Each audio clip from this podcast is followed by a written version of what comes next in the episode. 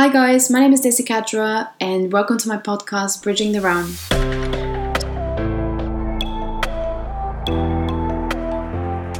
I'm super excited to have our guest today. His uh, knowledge on the topic of numerology, tarot, and everything to do with spirituality has just amazed me. Uh, and I'm really, really glad to have him with us today. So, his name is Richard Abbott. He's a numerologist and a spiritual teacher.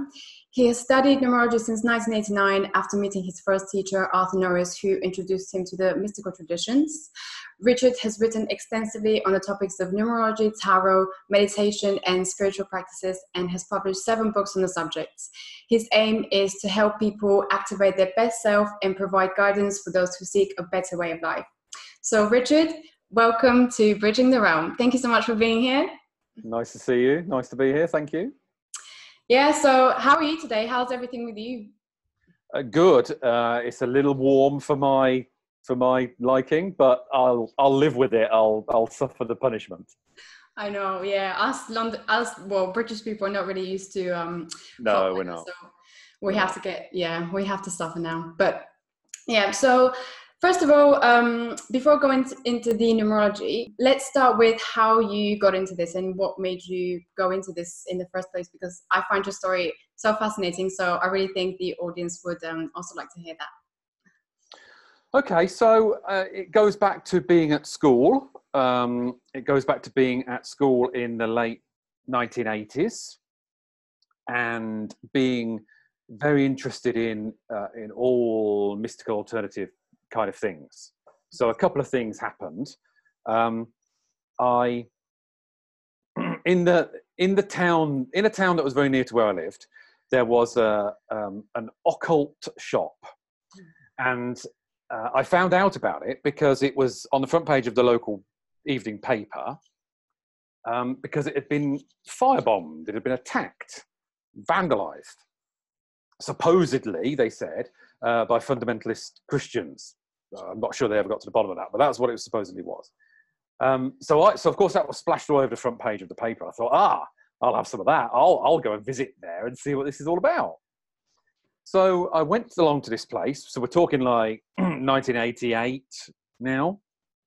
I went along to this place, and it was like, it was it was actually like going into, if in you know your Harry Potter, into Diagon Alley where Harry Potter goes to buy his wand and all that kind of stuff. It was like that before Harry Potter even existed. And it was just unbelievable. It was like going into a different it was like going into a different dimension. And I walked in the shop and I thought, this is this is my this is my world. And I maxed out my um, credit card and I maxed out my um, savings, buying loads of stuff and proceeded to start learning about it and, and using it. Um, the first thing that I did, the first practical thing that I did, was I decided to do the astrology chart of people that I knew, and particularly my um, my favourite teacher at school. So I, I took my teacher's details and I said, "I'll do you your astrology chart if you like," and, and he was like, "Oh yeah, whatever." And uh, I did it and I worked it out. I did it from scratch, no computers, and I gave it to him, and then nothing else was said. Then a couple of weeks later, he was taking the lesson. We were doing economic. He was an economics teacher, so we were meant to be doing like whatever inflation or prices or whatever. And he said, "We're not going to do the curriculum today. Today, I want to talk about astrology." He said. Hmm and he basically want he opened up the, the class to talk about astrology because he was so amazed that this this report that I'd done for him was so accurate. He'd never encountered anything like it in his life. He was a cold, hard, rational, logical person. It was all nonsense. But suddenly he was blown away. And I was like, I was completely embarrassed and mortified. I didn't know what to, to, to do about this at all. But I didn't need to worry too much because that was the last lesson that he ever gave at that school mm. because one of the kids had gone home. Their parents had said, What did you do today in economics? And they said, We talked about astrology. The parents rang up the school and got him fired. No. Way. I bumped into him there. So that was, I didn't see him again. And that was like, oh, astrology, I'm not doing any of that anymore. But I bumped into him a few years later. And I said, look, I'm really sorry what happened. He said, no, no, no, don't be. It's the best thing that ever happened. The astrology showed me that actually I wasn't really meant to be a teacher.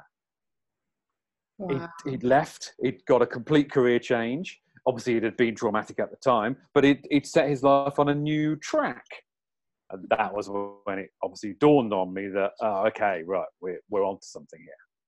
So he, Yeah. so he was, yeah, so he was completely fine. I guess from what I've seen, a lot of people actually, that's how it happens. They kind of don't believe in it, don't believe in it, and then until someone shows them, oh, actually, and they're like, oh, okay, this is so true. And then they just start off on this completely different, different path. Yeah. Wow. And, and of course, you've got to remember that it, this was a long time ago. This was 88, 89. I mean, that's, that's, that's a different world, man. That was a different world back then. Um, I was, I was freaky for even being into it in the first place. Mm. And for, and for the teacher of the class to start talking about it, it, it got even more freaky. Wow. Yeah, and I can imagine it was really frowned upon because yeah, I, even yeah, back in those days, yeah, I can imagine it was very much like, no, this is a cult, this is the devil, or anything to do with that. I mean, it was an interesting time because I mean, I was I was a lit, I was slightly too young to really to really get it. But that 88, 89, 90, 1990 kind of time, um, it was raves, dance music, and there was a bit of a change going on. So actually, although that happened at, at school, um, very quickly afterwards, it became quite normal. So I was I was then I remember we used to go to raves and and what have you in about 1990, and and I was the resident weirdo that did tarot cards and numerology. Uh, but actually, it wasn't weird because people were like, "Oh, this is totally cool." yeah. So I would- I would go to to clubs wanting to, you know, do the things that you do at raves, and actually I would land up giving readings for people. Yeah. So you were you were that guy. I was that I was that guy. Yeah, I was that guy. There's always they, they there's always there always has to be one at least, isn't it, that does something like this that makes you think, Yeah. oh, okay, this is I wouldn't really this is weird, but I like it, kind of thing. Yeah, and it, but it was totally accepted. So, so by there was a quick shift by about 1990 or so. It was in the people I was mixing with. It was just like normal. Mm, mm. Okay, so tell me about the psychic aff- affair that you went to. Yeah. So, so shortly after the the astrology um, thing at school, I went to. So I was on- on my quest then to find out what was going on. So I went to a, a, a psychic fair uh, on a Saturday, and I I walked around the place. It was a very small one in a in a um, in Northampton, so you know rural provincial England, and uh, I really wanted to have a tarot reading with this uh, with this woman from Liverpool. Mm. And the fact that I wanted to have a tarot reading with this woman from Liverpool was probably nothing to do with the tarot, if I was honest. It was probably to do with her.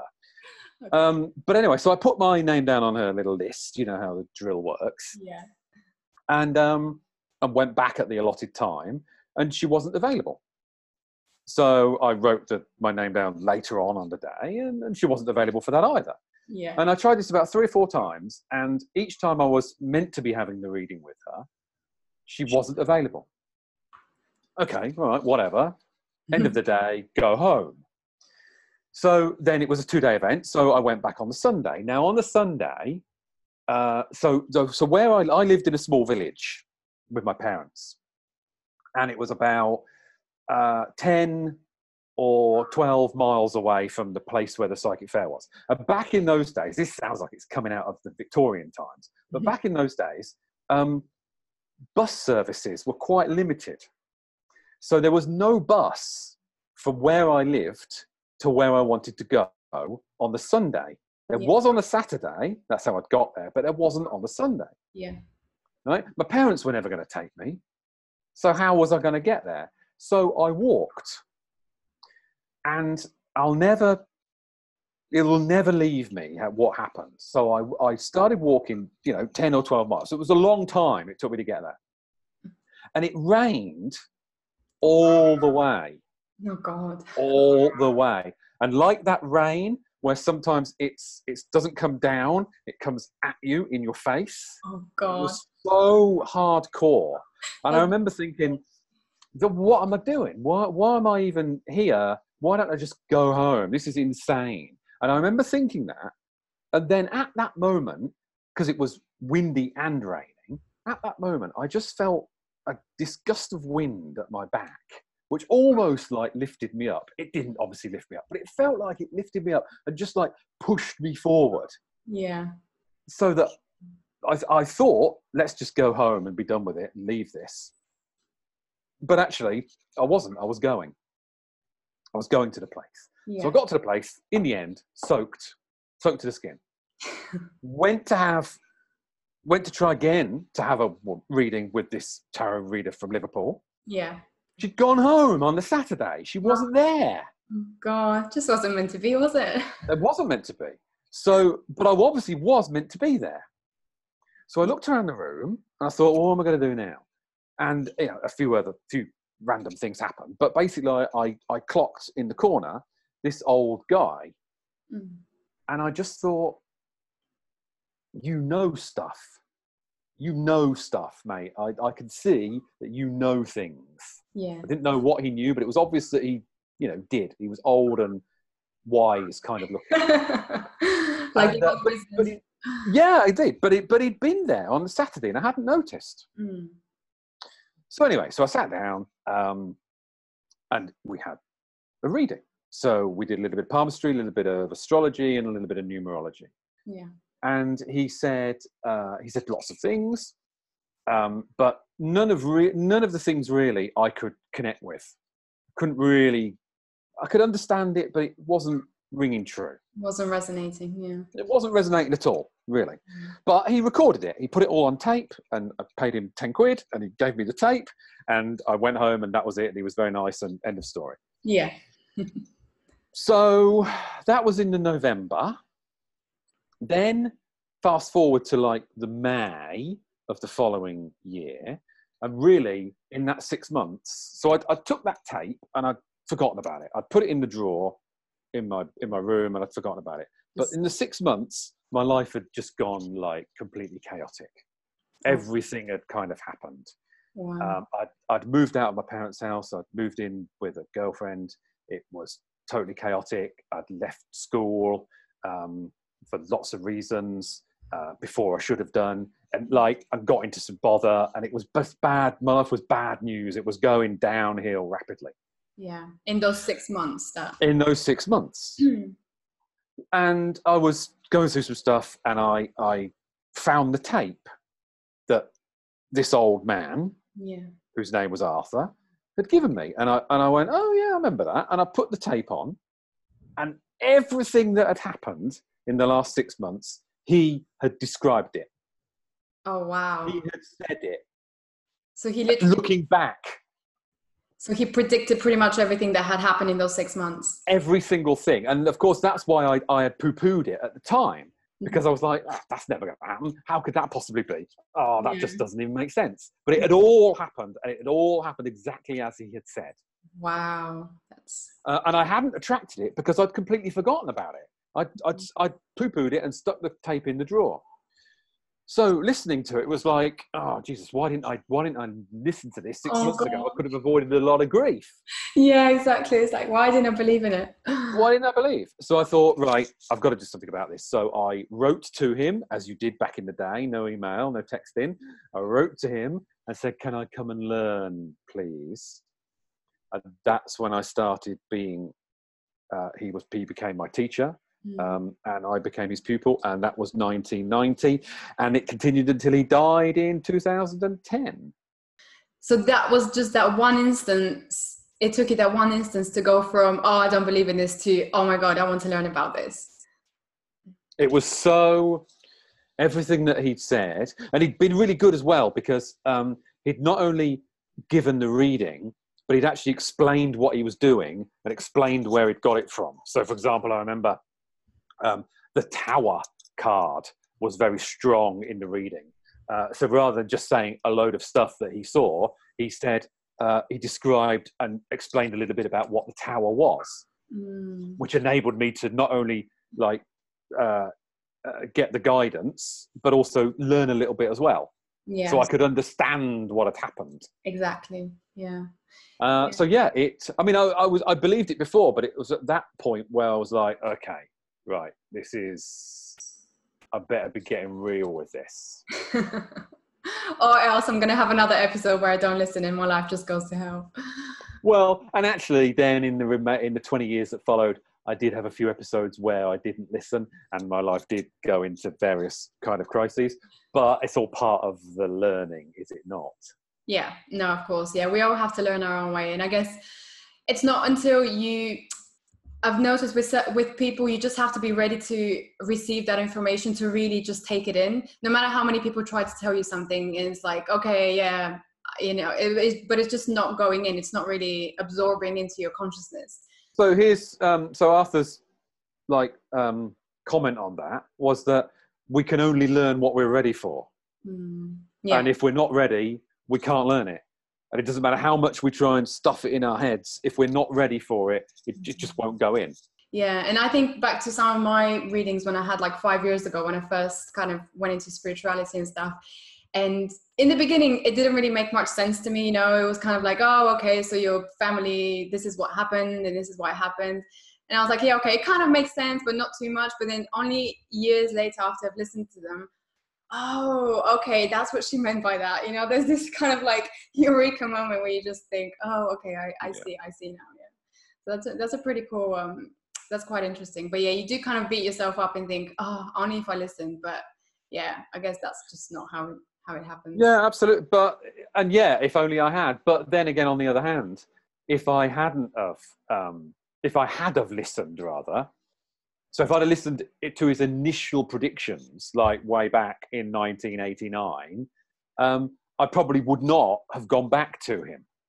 Yeah. I probably would have avoided the trouble and gone down a different path and Yeah. not gone back to him actually. So it kind of worked out all right in the end. Yeah, exactly. So it's like that catalyst had to happen for you to really just kind of look at it properly and be like, oh, okay, that's that's something I want to go into now. Yeah. and understanding something, or even, so hearing something is one thing, understanding what you're hearing is another, but living it is completely another thing entirely. Yeah. Um, so, so yeah, readings, generally speaking, readings, you know, and you have to kind of, you have to live, you have to live your life. Mm. Yeah, totally. And I've seen that with a lot of people, especially in the spiritual um, people who get into spirituality. And I see that you know, there's, you've got people who uh, go to all these retreats and do all this like work on themselves, but then it's almost like something's not quite clicking. You know, there- there's not that sort of realization of oh, actually, I have the power to do all these things for myself. Like that's one of the main things I've realized. Um, people kind of that go into this they kind of just expect for the teacher to heal them or or fix them. There's this you know um, sort of belief that oh if i go to this person they they'll fix me and they'll, they'll make me better. But um, i feel like yeah it takes it takes a lot of self-work to kind of have this realization that actually it all comes from you. But obviously they they, they guide you isn't it? They guide you but you have to do the work for yourself. Yeah, yes, and it's not just um, that that's the best way to do it. I think it's the only way to do it because if somebody does the work for you, the work actually doesn't get done. So the person has to do it themselves. I mean, another. I've met lots of people over the years, and I remember one thing which one person's one wise old lady said to me once, which is that um, on this path of learning about all this stuff, really what happens all the time is that people journey away from themselves, you know, for maybe a long time and in, in lots of ways in order to journey back to themselves again. Mm. So we find out what we are, what we really are, by trying loads of avenues of what we're not. yeah totally In other words, we have to make we have to make mistakes. yeah yeah We have to make mistakes, and it's it's a bitch, but it's true. Mm, yeah, I think that's definitely the best way to do it. And it's almost like you have to try, you have to know what you don't want, like what you just said. You have to know what isn't you in order to go towards what is you. It's almost like trying to narrow it down by trying out all the things that you don't like. And then you're kind of getting to less and less and less things and it, and then you think oh okay this is this feels like me yeah yeah so so numerology uh, is one of the things that, that arthur taught me and and it's very um so numerology is just understanding the uh, the mystical and energetic value of numbers. Mm. um and one of the principles of numerology is is that you begin in life by doing lots of addition. In other words you add this to your life add that experience to your life do this do this see that person see that person go here go here. You're just adding experiences. Yeah. But actually then you get to a certain point where what you want to be doing is subtracting things and you say mm-hmm. actually no i don't need that person in my life anymore. Actually i, I want to not be like that anymore. I want to take that away from my life. So the whole of life is a kind of addition and subtraction thing. Yeah do you think that happens uh, more with sort of uh, things like retrogrades and you know astrological kind of things or? Yeah maybe maybe it does. But i think also i think more broadly it happens when there are crises. Mm. so arthur used to say that crisis crises crises are when um, when there are lessons that we don't want to learn oh.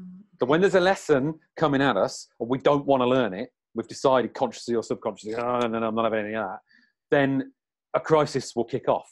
Yeah. And it could be a personal crisis or it could be a social, national, global, whatever. It's always something that we don't want to know. Mm. So, but whenever there's, so in times of, um, let's, let's say it's global crisis, right? Let's say we're in that, we're in that kind of time. Yeah. Actually, that is bound to accelerate a lot of people's learning and it's bound to accelerate a lot of people in their process of subtraction because they're going to say, that doesn't work. That system is BS. That person's an idiot. I'm not doing that anymore. I don't want to know about that. So they end up subtracting mm. all this nonsense from their life that they thought it used to be good, and actually they've realized it's not. Yeah. So suddenly the, the world crisis actually becomes really positive out the other end. Mm. It's almost like the universe's way of um, pushing you into a corner and saying, right, you either make the choice now or you don't. You either get rid of this or I'll, I'll force you, basically. Yeah, absolutely. But like, so like in my situation with that reading, if I had listened to the reading, I would have avoided six months of, uh, of quite heavy grief, but I didn't. So we always have a choice whether we kind of, you know, whether we whether we are prepared to be guided or not.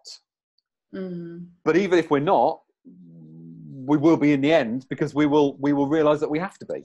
Yeah, yeah. It's almost like those lessons that you were meant to learn. You're going to learn them one, one way or another. It's just yeah. it depends. It's up to you whether you choose the hard way or the easy way.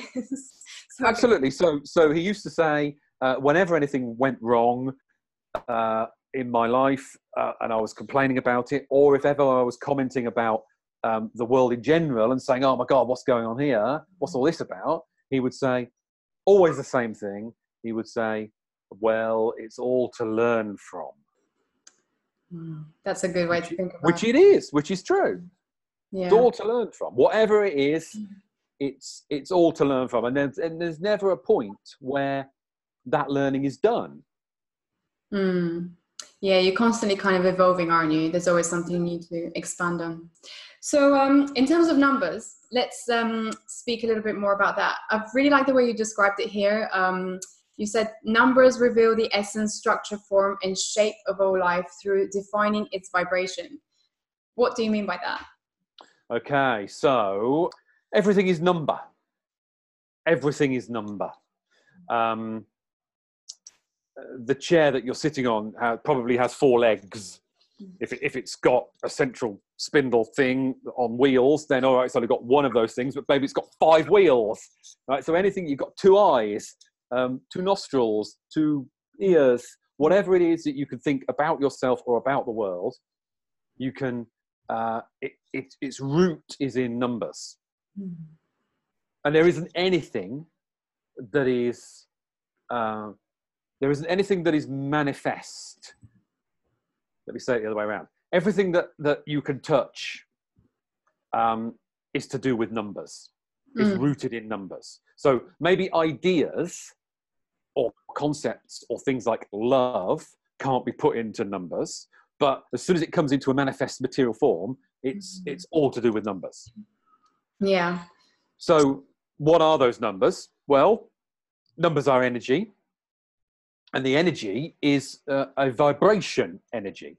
Mm. So, a table, a table is solid, yeah. Because Yeah. if you bang your fist on it, you know, hard enough, or bang your head on it, it will hurt, and you won't better go through it. It will it will stop you. Yeah. But actually, it's not solid because its molecules are are vibrating all the time. Mm. So, it's, so, no, so nothing is actually solid. Everything is moving all the time. It's just that the difference in the vibration between the table and your hand that you try to push through it, well, there is a difference. They're the same, so it can't get through. Yeah. Mm. Yeah, if you so it's like um, water. You can you can dive into a swimming pool from one meter up Yeah. without any difficult effects. Try and dive into that swimming pool from 400 meters up, and the swimming pool will be like a brick wall. Yeah. Yeah.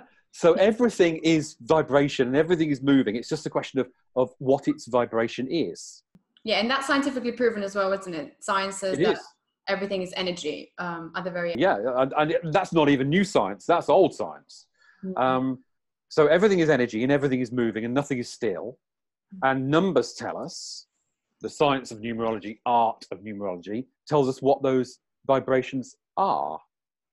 yeah. So if you can work out the numbers of a person or the numbers of a thing, you really can work out what their vibration is, what their energy is, and therefore what energies they attract to them. Okay, so each number has a specific vibration and energy, and and if you take it back even further, you know they say that we choose we choose the life that we're born into. We choose our as souls. We choose our name and our date of birth.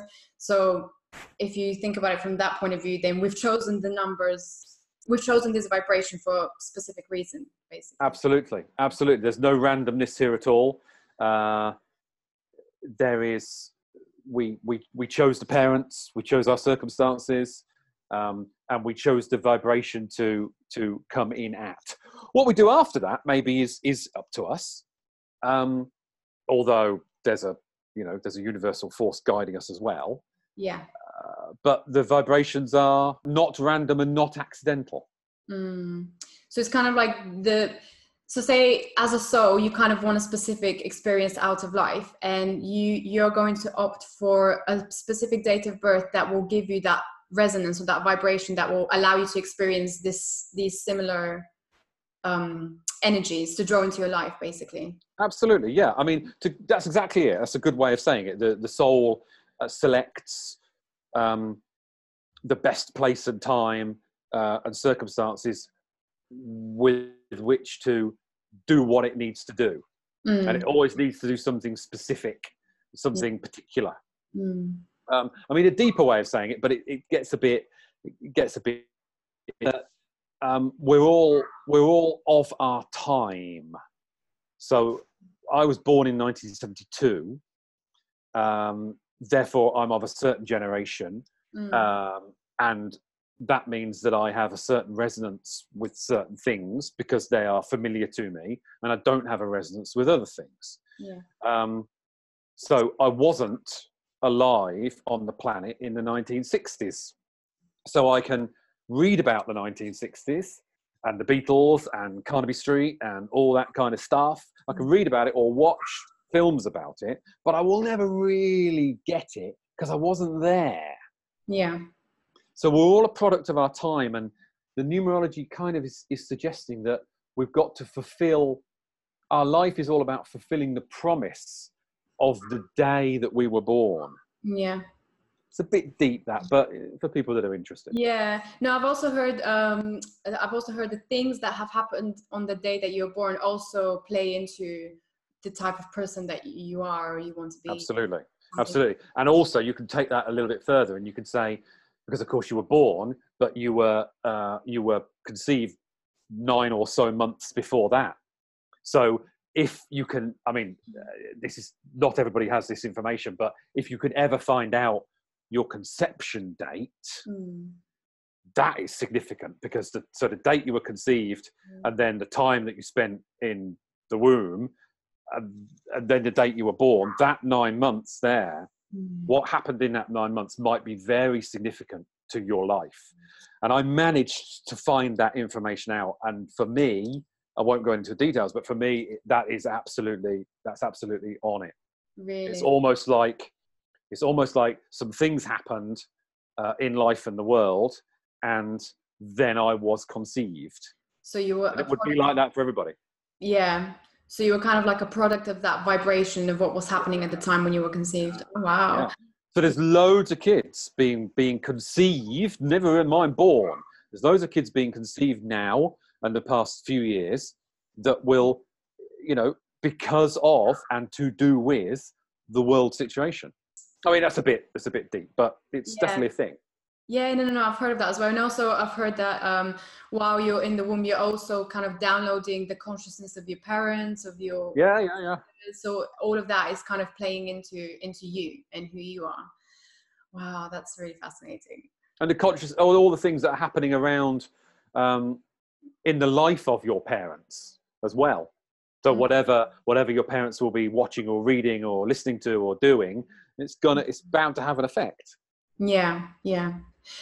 Okay, so let's talk about um, some of the things that you can find just for using numerology, such as um, your weaknesses. I really like this idea that you can find, you know, your your positives and your weaknesses, and kind of try to work with them in harmony. Because obviously, not all of us really know what our weaknesses are. So if we do know them, it will be, I guess, a lot easier to manage them.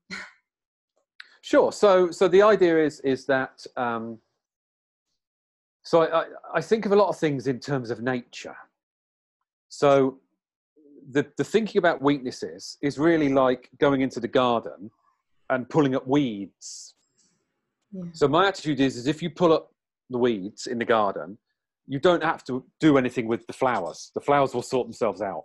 Hmm. All you got to do is give the flowers some space and get the weeds out, and the flowers will will do their wonderfulness.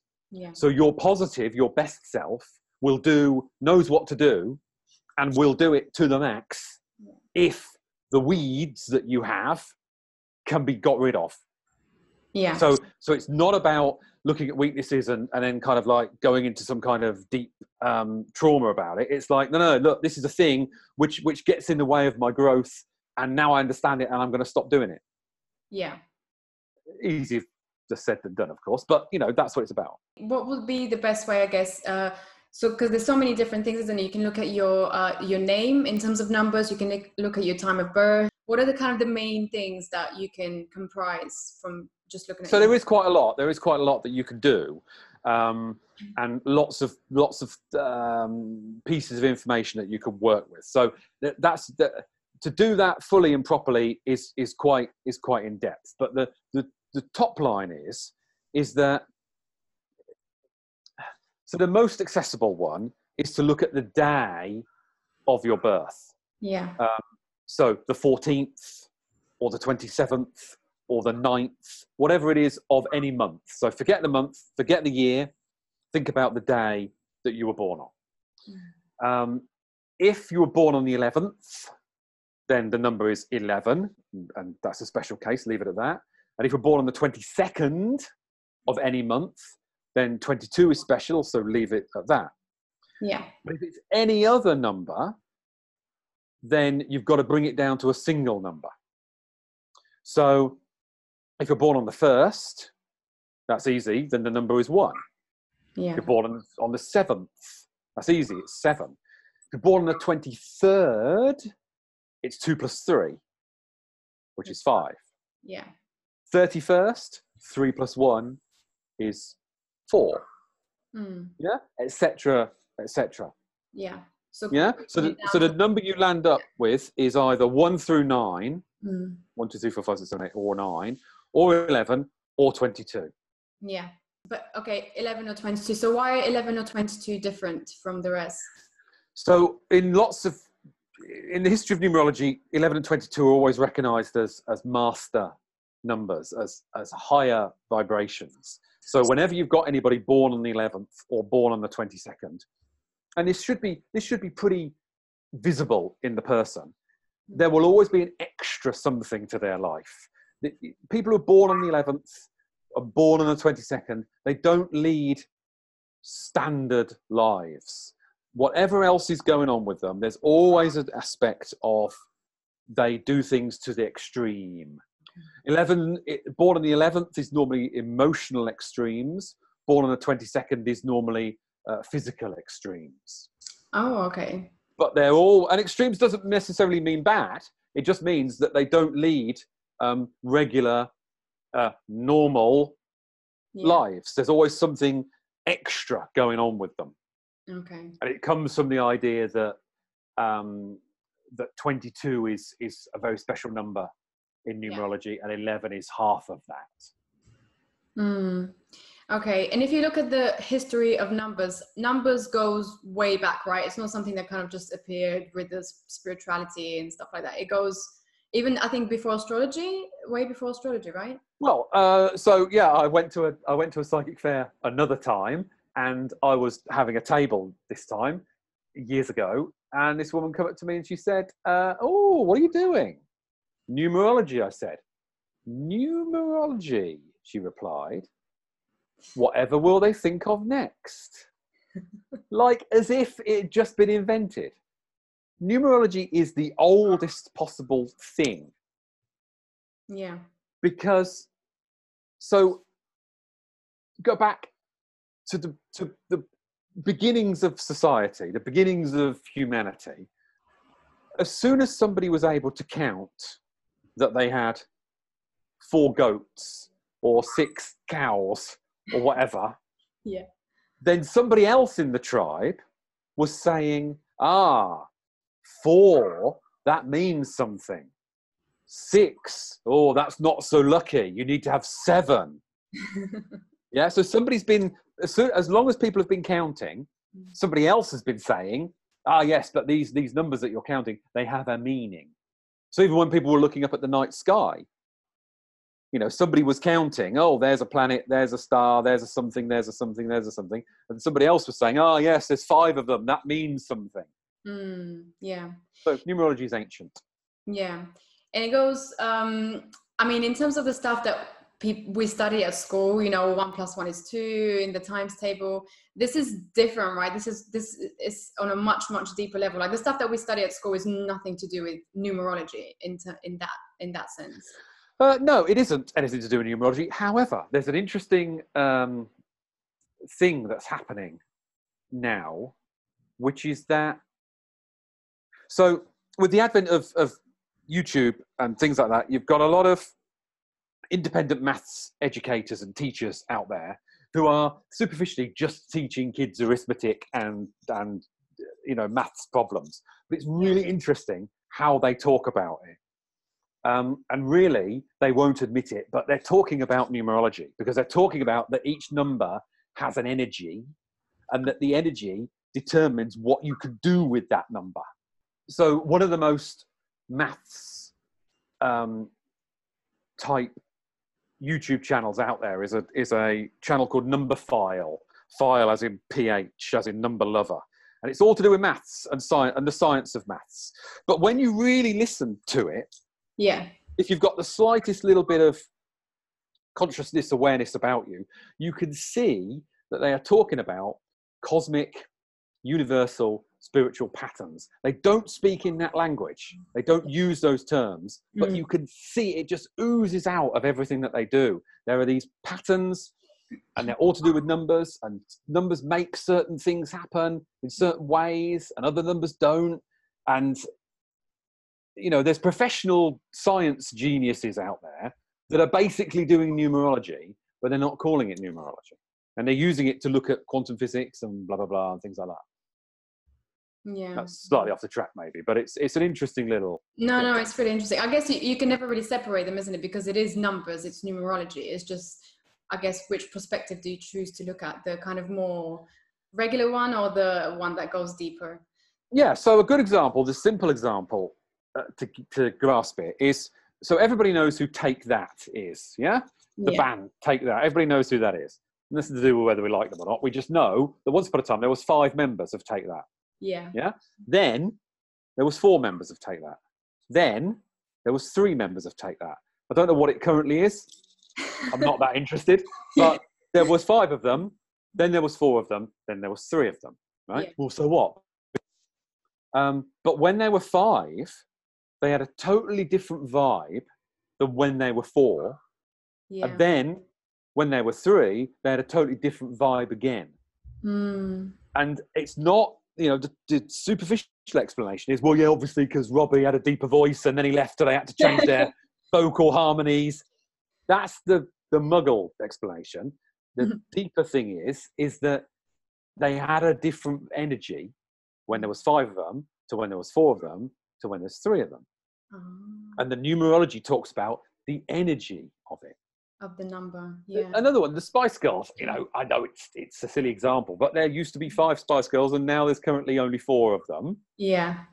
and that is a thing. It's a different vibe. It's not the same vibe. It's not the same energy. Okay, so what's the energy, if you were to compare, what's the energy of five to four? What's the difference between them? So five is is always recognised as being a very expansive, uh, free number, but four is a more structured and ordered number.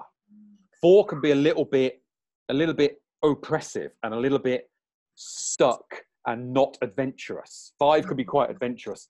Four not so much. Yeah. Yeah. Would you say four is more conformist? So it's not so kind of. Bang on. Four is very conformist. Hmm. Five is about freedom.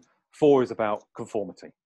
Yeah, when you think about it, all the bands that were of five people, they've always kind of well, not all, all of them, but a lot of them have that have made it big have always had five members. there's always a vibe. The point is, it's a it's a it's a different vibe. It's they're just examples to see Hmm. that when you change the number of people in a group, you change the energy of the group. And what about things like um, specific dates of historic historic dates, like 9/11? Is there a meaning? Yeah, yeah, there is. Uh, yeah, there is. Big time. I mean, that's that's going right down into another conversation, I think, really. But there is big time uh, a load of what look like coincidences, Yeah, but aren't coincidences at all. really. um, about how the numbers basically they basically allow you to predict what's going to happen if you really want to do it. Mm, yeah. Not something I recommend that you do, but it can be done. yeah, I mean, so how does free will play into this? Because if the numbers are telling you, well, this is what the energy of this particular day is going to be, how much, how much can you can you alter between that? so free will is a thing. We have it. We can we can alter things, but I think that in big things we don't have much free will. I think in national, international, global, cultural things, I don't think free will is. I, I personally don't think that free will applies. I think things happen if they're meant to happen Yeah. Mm. um, for a reason, for a lesson. But in individual lives, I think free will is a stronger force. Yeah. So going back to the story about the, the having the reading um, and choosing to ignore it when I was younger, I, I free will chose to ignore it. Yeah. I mean, I didn't get it really. I, I could have, I could have re-listened to it and maybe I would have understood it. But you know, I chose to not pay any attention to it. Yeah. So, uh, you know, one of the things Arthur used to say was that free will it does exist, but really, it's only ever the free will um, to get things wrong. Mm. It's only ever the free will to go against the guidance that you have received. Mm. It's a bit challenging that, but he was he was quite strong about it. Yeah. free will is not Yeah. therefore necessarily a, a- such a good thing you know we we we choose to go against what we uh, what we know we should do Yeah, yeah, and I think you described it in uh, one of your interviews as kind of like going um, into the current or against it kind of thing. So if you're working with your number and using the best, highest level of the energy that it has to offer, then you're kind of going with the flow in the current. yeah yeah so free will is free will is um, jumping in the in the river and trying to swim against the tide Yeah. why would you want to do it I think, yeah, but a lot of us do that, don't we? oh god I, and i still do but you know why because it's crazy Yeah. Yeah. Okay. So, um, tell me about some of your biggest aha moments that you've had throughout ever since you started this. Well, yeah, I mean, there's lots, uh, but um, I suppose, I suppose a big one is to is for me to realise. So, so why did I get into all this in the first place? The mm. reason I got into all this is because I definitely was not interested in going to church. Right, I was not interested in going to church at all. I was very anti-church very anti-Christianity in my in my youth and in my in my twenties. Was your family uh, quite religious, or were they? No, they weren't. No, they weren't particularly religious. But but the culture of the time, you know, 1970s, 1980s, uh, it was you know Christianity was there as a as a very very central thing. Mm, yeah. Um, it wasn't pushed down my throat, but it was, you know, I was I was very I was just instinctively against it. Yeah.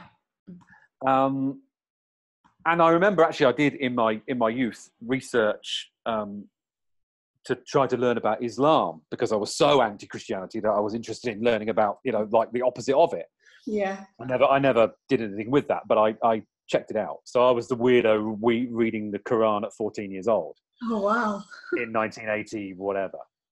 Anyway, um, so I was dead against the church, and then I was dead against all religions, and so therefore I was dead against the idea of God, because mm.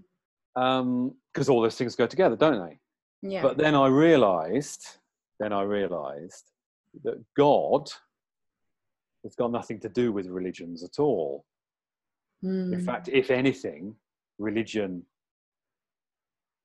religion is anti-God in many ways. Mm. And and that's so obvious, and maybe a lot of listeners would be like, "Yeah, do I know that?" Well, great. I didn't know that, and then when I realised it, really everything changed mm. because it was very clear that there was a higher force operating in my life and in the life of the world. I could see it, and in all my clients, I could see it all the time. Mm. But I couldn't put it in a religious context. I couldn't put it in a church context. Yeah uh, I couldn't I couldn't do that, and I looked at Buddhism and and all and, and all alternative religions like that, and I still couldn't really get on board with it. Mm. But I then realised that I could get on board with the idea of God without mm, yeah all the baggage that goes with it. Yeah, yeah. And that was a, as we as they call it a game changer for me would you say you you think of it more as a this intelligence? Because that's when i think of god that's what i think because you know all of these things that have been created to fit so perfectly with each other and all the patterns and all the uh, parallels between everything and the synchronicities and things like that i just think there must be this big intelligence that has come up with this. There's no way it could have just appeared out of nowhere you know the big bang and then all this happened by accident. I just don't buy into that. It's there's nothing in me that says, yeah, this is oh, we're just here by accident. It doesn't make any sense yeah. to me. It, it, doesn't make. I agree entirely. It doesn't make any sense at all. It never has made any sense that there's that there's randomness. I don't believe in randomness at all, uh, in any way. Um, to me, God is a, is a living intelligence mm. um, that is. It sounds so corny, but it but that is everywhere. Yeah, yeah, no, pretty uh, much. Uh, it's not over there somewhere. It's everywhere. Everywhere, yeah. And um, and in, and in fact, you know, a lot of the religions of the world, they they do. If you really delve into them, they do kind of accept that. But the problem is, the problem I still have with religion a little bit is that it's more about laws than it is about God. And I'm interested in God. I'm not really interested in laws. Yeah. Although I understand that the laws are meant to be so that you can reach God better. But I hmm. think the laws, a lot of the laws are outdated and maybe never even worked in the first place. Yeah. Yeah. I totally agree with that. So yeah. a living intelligence. Mm. Yeah, I definitely agree with that. And I feel like, yeah, anything to do with the kind of, the thing is i feel like there's so many things in those religions that actually they they match you know and they correlate and there are bits of things that you can kind of pick out and say yes like that feels right to me. But then they've twisted it haven't they? They've just put their own um, sort of opinions of what how things should be how they should be. I mean even with the bible it's been translated so many times and each time it's been done by a different person. So that means their opinion has gone into it as well not just you know the original text. So we're essentially reading someone else's opinion of someone else's opinion of someone else's opinion of what that original message was. So and absolutely, and it's also it's made more difficult by the fact that um, because the idea of God has um, has it, it's a bit distant to a lot of people. Um, it's very hard to when you read some of this the religious stuff. It's very hard to get your head around it. So, for example, a, good, a classic example, although there's millions of these examples in all religions, but a classic example is in Islam in the in the hadith, which is not the Quran, it's the other set of teachings of, of Islam, there's a quotation where um, it is said that every, let's get this right, every soul shall have a taste of death. Right? Every soul shall have a taste of death. yeah, There's two ways to interpret that. You could interpret that in a crazy, jihadi um, kind of way, yeah, right? You could easily do that. You, every soul will have a taste of death yeah, but that's not what it was intended as. What it was intended as was the soul um, is different to the body. Mm. The soul comes into the body, has a life in the body, but then the body dies. Mm. The soul carries on, but through the soul being in the body and then the body dying, that soul had a taste of what death is all about because its body died. Ah, okay. So And it, then it's so then the soul goes on to something else. yeah, yeah, Yeah, so there's two ways to interpret a lot of what is written in these um, in these texts, but we just just don't do it. We're not we're not. That's not taught to us. exactly. Yeah, we just choose a specific way and kind of stick with it. Um, okay, so um, let's go back to the numbers. And in terms of how, how can people live their life according to numbers? Like, what are kind of the main things, you know, that they can kind of use to their own to make to, to enhance their life a little bit more? So The easiest way. There's lots of ways to do this, and really, it, it requires a, a bit more of an in-depth conversation. But Yeah. An easy way, an accessible way to do it is go back to this. What is your day of birth number that we spoke about a minute ago? So um, you find out what your day of birth number is. So just from the day of your birth, not anything to do with your month or year. So you can have, and you reduce it down to a single number. So you get one to nine, or you get 11, or you get 22. Yeah. And you give each number a color. And you try to introduce that color into your life more. Right? You don't be fundamentalist about it. So you don't like always only wear that color yeah, but you make sure that you introduce that color somewhere into your life because color is a vibration as well Mm, right so we'll quickly run through it it won't take two seconds um, one is red okay. so if you're born on the 1st or the 10th or the 19th of a month of the month any month then one is the number and red is your color Okay. wear more red Oh, okay. Two is orange. Hmm. Three is yellow. Four is green. And what some people will notice here is that we're working up um, in uh, chakra The colors. chakras. Oh yeah. like Yeah, working upwards. So one is red, two is yellow. Uh, one is red, two is orange, three is yellow, four is green, five is blue, Mm, six is indigo, Yeah. seven is violet. Oh, violet's my favorite color. Okay, no, no. what a surprise. Um, so then you've got then we've got a problem because what is the color of the eighth chakra? Yeah. Is there indeed even an eighth chakra? Some people are not not on board with that. Yeah. Um, so what's the color of eight, and then what's the color of nine? What we don't know. Oh, okay. So we've got to then research what or think about. Um, so essentially, with eight and nine, you can you can kind of choose your own color. Yeah. I mean, if you if you believe in the eighth chakra and you believe that the eighth chakra is magenta, Yeah. then you go with magenta. That's as far as I remember. Yeah. Yeah, but but some people don't buy that. So with Mhm. eight and nine, you can choose your color. With eleven, it's silver, Okay. and with twenty-two, it's gold. Oh, okay. Oh, that makes sense. Okay, because yeah. they they normally use silver and gold um, when they do healing and stuff, isn't it? So I guess that's the highest. Higher yeah. vibrations. Mm. Oh, okay. Oh, wow. That makes a lot of sense. I've never thought about that. I never realized that they actually relate to colors as well, but that makes a lot of sense. Yeah.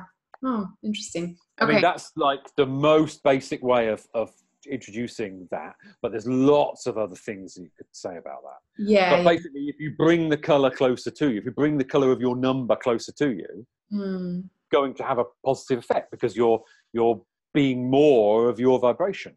So um, it, so the reason why these particular numbers match the colors is, is it because their vibration is similar so they kind of match the vibration of the number as well okay okay that makes a lot of sense yeah if you want to be sciencey about it it's to do with the electromagnetic spectrum and the um, the visible light spectrum and then the invisible light spectrum and the, the frequency of the different colors matches the ah, of the numbers okay so it, but, logic freak and they want the scientific explanation. That's a, that's a good way to explain it. Um, and um, in general, how have you found um, combining these two worlds? Because um, I don't know, I, I, found it quite difficult from the beginning, especially, you know, going into spirituality. So going from someone who was a complete non-believer and not believing in anything to do with that, just because mostly I wasn't really around anyone who was into this. And then I kind of jumped into this um, sort of spirituality and numbers and astrology. Um, and I found it quite difficult, especially in the beginning, to combine two worlds because I guess if you're around people who are not really into this um, field, it's quite hard to, you know, because you want to talk about the things that interest you, but then you don't want to seem like a crazy one. Uh, but then, in a way, you have to because how do you? Yeah. um, I understand. No, you're quite right. It is a thing. To me, it's all about balance. So I'll say something controversial. I don't mean to be controversial. I don't mean to be uh, uh, offend anybody, but I will say it because I do think it's true. I think it's very difficult to be um, to develop the spiritual side of yourself if you if you only ever mix with people who are not interested in it. Mm, yeah. yeah. that bit's not controversial. It's the other bit in a minute. It's going to be controversial. Okay. so if you want to be more spiritual, you've got to find people that are on the same wavelength. Yeah. But if all you ever do is mix with people on the same wavelength, that is not good. Yeah. Because that is unbalanced. Yeah. The most, the, the most, the hardest people to have a proper, proper spiritually orientated conversation with are people that spend every minute of every day thinking about spiritual ideas because they don't have any check or balance in their life or their head. Yeah. In yeah. other words, we should do some spiritual stuff and then we should do some non spiritual stuff. Yeah. It almost goes into the whole escapism kind of route, doesn't it? Because yeah. a lot of people who go into spirituality are kind of using it to escape reality altogether because, you know, it's either so painful or so hurtful and they've been hurt by so many people. So they just want to escape this reality and go into their own bubble. But then that's not really healthy because you're still here and you're still here to experience the material world. And you obviously chose that for a reason. So yeah and i was one of those people. Uh, so i've i've done that. I've i've been guilty of of seeking the escapism. But you see the reason i say it is because not everything has um, a spiritual explanation. Now it kind of does on some level but you know so for example if somebody is is coming to see you and they are and they come to see you a lot and they're always late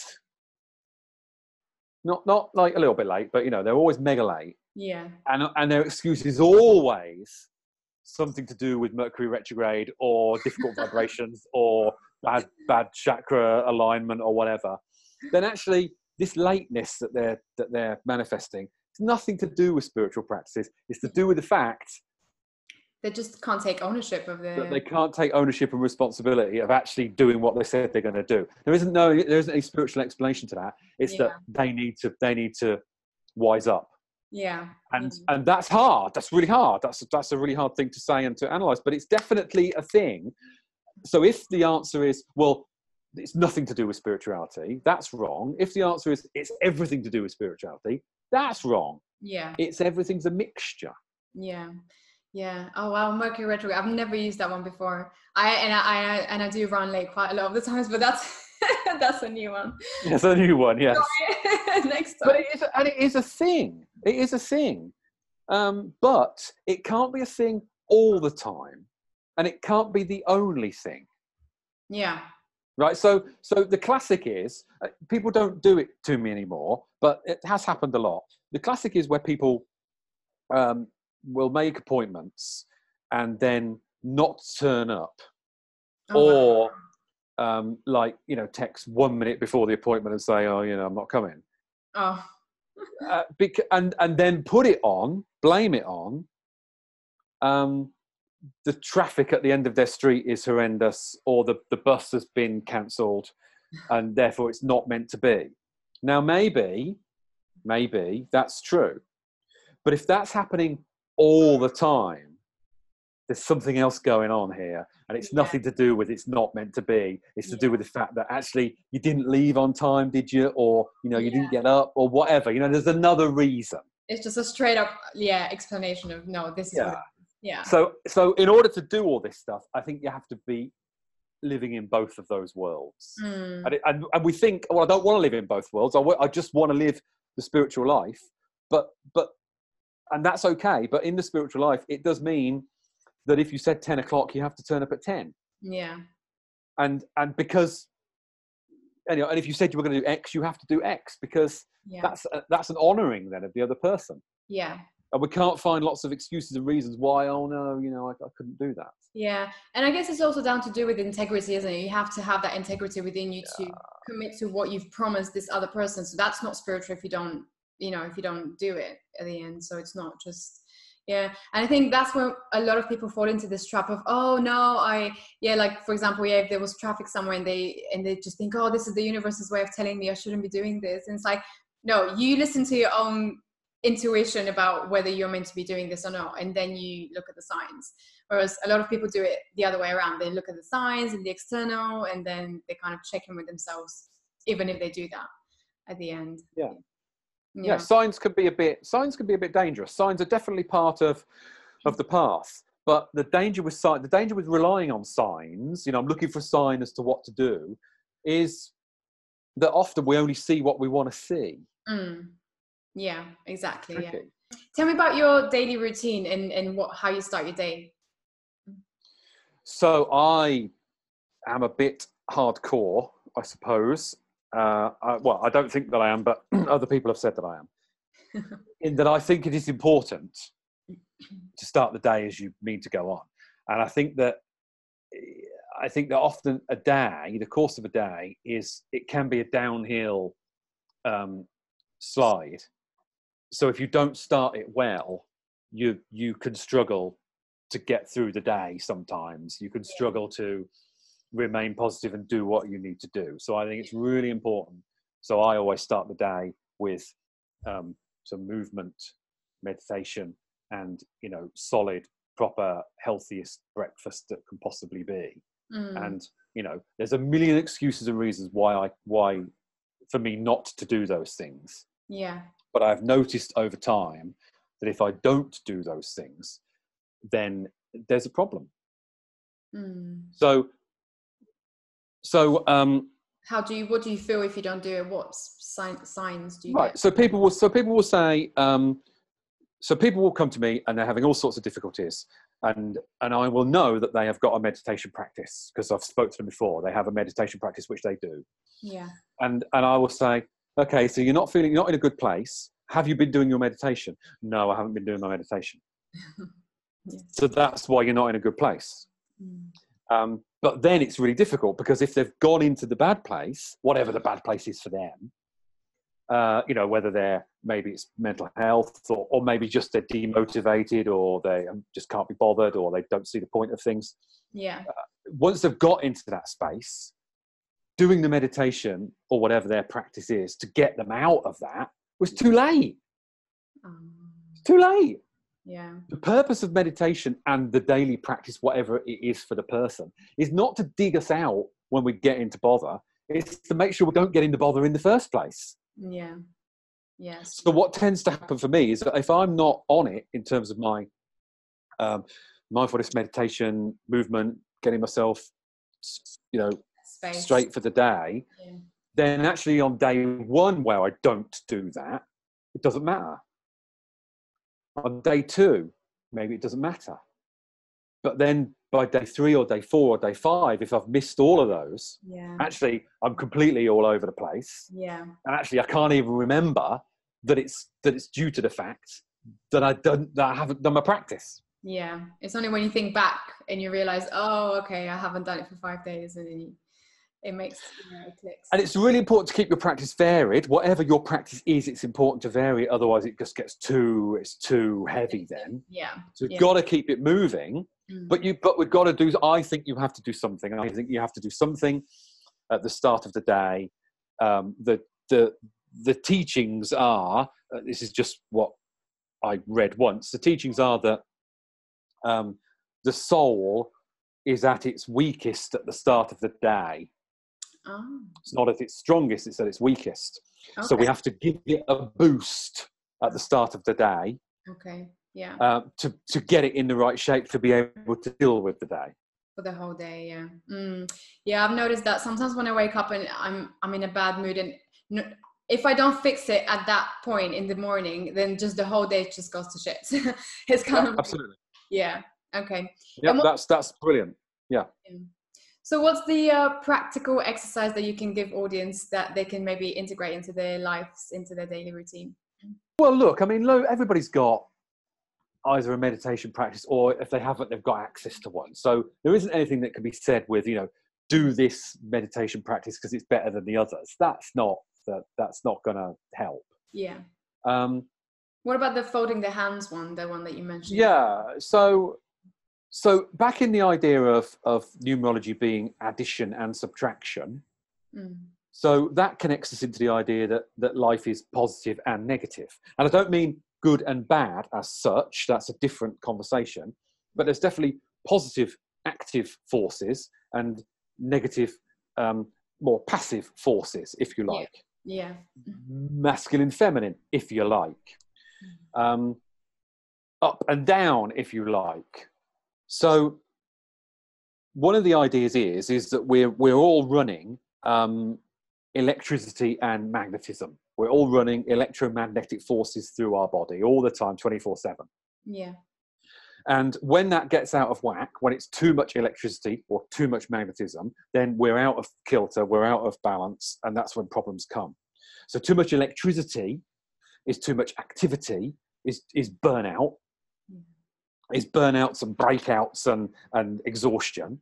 And too much magnetism is um, is too much passivity, is too much, uh, oh, I can't be, you know, I can't be doing with it, I can't be bothered. yeah So we want the balance. And what the old trick that I was taught is that the balance comes from folding your hands, which is crazy talk because, like, how can that possibly do anything? But actually, when we're doing all this, it's electricity. yeah When we're not doing anything, it's magnetism. Here it's both. So it's like if we're an electromagnetic like current, yeah here we close the circuit Mm. and the energy then is not flying off everywhere. Yeah. It's it's contained. Um, It's no accident, I think, that that is obviously a prayer position. yeah But I don't mean it in that way. I mean it in the electromagnetic, get your energy under control kind of way. yeah wow and that sitting like that for a few minutes in the morning gets our gets our energy in check and in balance Mm. before the day begins Oh wow! So do you think that's where the prayer uh, comes from? The putting the hands together in the prayer. i do i can't prove it but i do think that's where it comes from yeah Yeah. Oh wow! Yeah, because there must be a reason why they've kind of chosen it to be like that. yeah it is the, it is the an earthing it is a um, it is a balancing of the positive and the negative the electricity and the magnetism and and actually you can test it for yourself if you if you're feeling um, stressed and anxious throughout the day then 60 seconds of that not you know it doesn't have to be matched with any particular thoughts just just a kind of i'm closing the circuit of my energy my energy is more calm here you'll see the effect Yeah. No, actually, I did try it yesterday, and and I felt a lot calmer after like five minutes of doing that. Yeah. I never, I never Mm. noticed it before because you never really sit. Yeah, it's such a tiny thing. So not hours or anything like that, and not even maybe five minutes, maybe just you know a few minutes. But yeah. but regularly, it's definitely a thing. It's a it's such a silly little thing, but I'm very interested in. I've always been interested in silly little things that other people overlook. Yeah. I think contain very very powerful secrets and practices. Yeah, totally. Because those are sometimes the very things that make a huge difference, isn't it? When you add them all together. Yeah. So um, I just want to finish. There's a, a sentence that you mentioned somewhere that I really, really, really resonated with me, and it just stuck in my head. And I just want to read it out. Um, and it's basically um, numbers are energies. If you're aware of them, you direct them. If you're not aware of them, they direct you. Mm. I love that. Yeah, it's true. I mean, to, to fully understand how they direct you, we have to know a little bit more about the numbers and the calculations, but it's definitely true. Mm. Yeah, I can totally see that in my own life. Um, how if you don't take charge of your own energy, of of your own kind of things and weaknesses and positives and everything, then they totally just, you know, over overrun you and start dictating your life, and you just it just goes berserk, basically. Yep. So You, you have to run your own energy. You have to understand what your own energy is, but you have to run your own energy, or it will always run you. And that when it runs you, that's when all sorts of difficulties occur. Mm. Yeah, and when I think about all the kind of spiritual practices, a lot of people who are, you know, very much aware of this and how other energies affect them, they never leave a practice before kind of, you know, they call, call it closing down or grounding or closing their energy so that they don't have anything interfering with their energy. So that makes a lot of sense that um, people do that because you don't. Yeah, it does. That's excellent. Yeah, that's that's really good because really, at the end of every interaction that you have with somebody, um, I mean, you know, maybe in like everyday life, buying a cup of coffee, maybe you wouldn't do it, but anything that's that's meaningful or there's been any real exchange of energy, Yeah. um, if you just say right, bang, done, that's it, you know, you and you wrench your energy away from it, that, you know, that's a bit that's a bit like ripping a plaster off kind of thing. It's much better to conclude it and say, okay, you know, we're done. Thank you very much. Mm. And then the energy can be separated more more smoothly. more evenly yeah yeah totally okay well wow. Uh that was such a fascinating uh interview. I just i loved everything that we covered. It, it i mean it goes so much more than numbers isn't it? Because numbers is just in everything. So um god you're just like a wikipedia page. There's so much you. Obviously Yeah, more, more accurate in a more more reliable, yeah. Yeah. um, is there anything else that you want to finish off with that you maybe want to let um, people know about or um, sort of like last advice Well, um, when something is interesting, um, whatever it is, then it's your soul telling you that you'll be good at it. So a lot of people will know that, but a lot of people will then second guess it and say, well, I'm really interested in ABC, but there's no money in it, so there's no point me doing it. Forget that second part. If you're interested in ABC, then your soul is saying you'll be good at it. So investigate it, whatever it is. Go with where your interests are yeah and worry. I know it's easy to say, but worry about the success of it later on. yeah i totally agree with that and i think a lot of people come to the conclusion as well either later on in their life or earlier on in their life but at some point everyone reaches this kind of crisis point if they haven't if they haven't followed their what excites them or what makes them really interested in something then they'll definitely have a um like a turning point where they will realize they haven't actually been living their life to their fullest Yeah, and the, the sooner when that happens, it's uh, it can be painful, but it's a wonderful thing because um, all things become possible after that. Yeah, totally. Uh, and uh, people can also find you on your website, which is thehermitage.org.uk. That's right. Yes. Yeah, and also I know you're not a big social media fan, but um, is there any anywhere else where you can where people can? Uh, yeah, I'm not a big social media fan, although I'm playing with Instagram. But yeah, I'm not. I'm just playing with it. So Yeah. the, Yeah. the website is the place to be. the website. Okay, so thehermitage.org.uk. And uh, yeah, you've also written some uh, really amazing books that we have to talk about the next time around. And I, one of them is called Great Britain: The Secret Destiny of the British Isles. Can you tell us just a little bit what that's about? It's about how the things that are going on in Britain at the moment are the latest chapter in a very long story, and that we are approaching um, a what we would call uh, a national reset moment, and that depends on your attitude. That is either absolutely awful and terrible and the worst thing ever, or depends on your point of view. Uh, it's like a new beginning and a fresh start. Whatever we think about it, it's definitely coming. There's no doubt about it. And I said all this before the referendum in 2016. Oh wow! But before the referendum in 2016, I said in the book that it would be a vote to leave and that we would leave. And it wasn't whether we should, it was just that we would. Um, and that various other things would happen. And it's all come to pass. And it's all through numerology. Wow! So you predicted that we'll leave the EU. I did. It's in the book. Wow, that's fascinating. Okay, Richard, thank you so much for your time. And uh, yeah, we'll definitely have another one where we focus more in depth on some of the other topics that we've mentioned today. So um, yeah, thank you so much for your time. And Great to, great to talk to you. Yeah, no problem at all. And see you again another time. yeah, you too. Thanks very much. Thank you.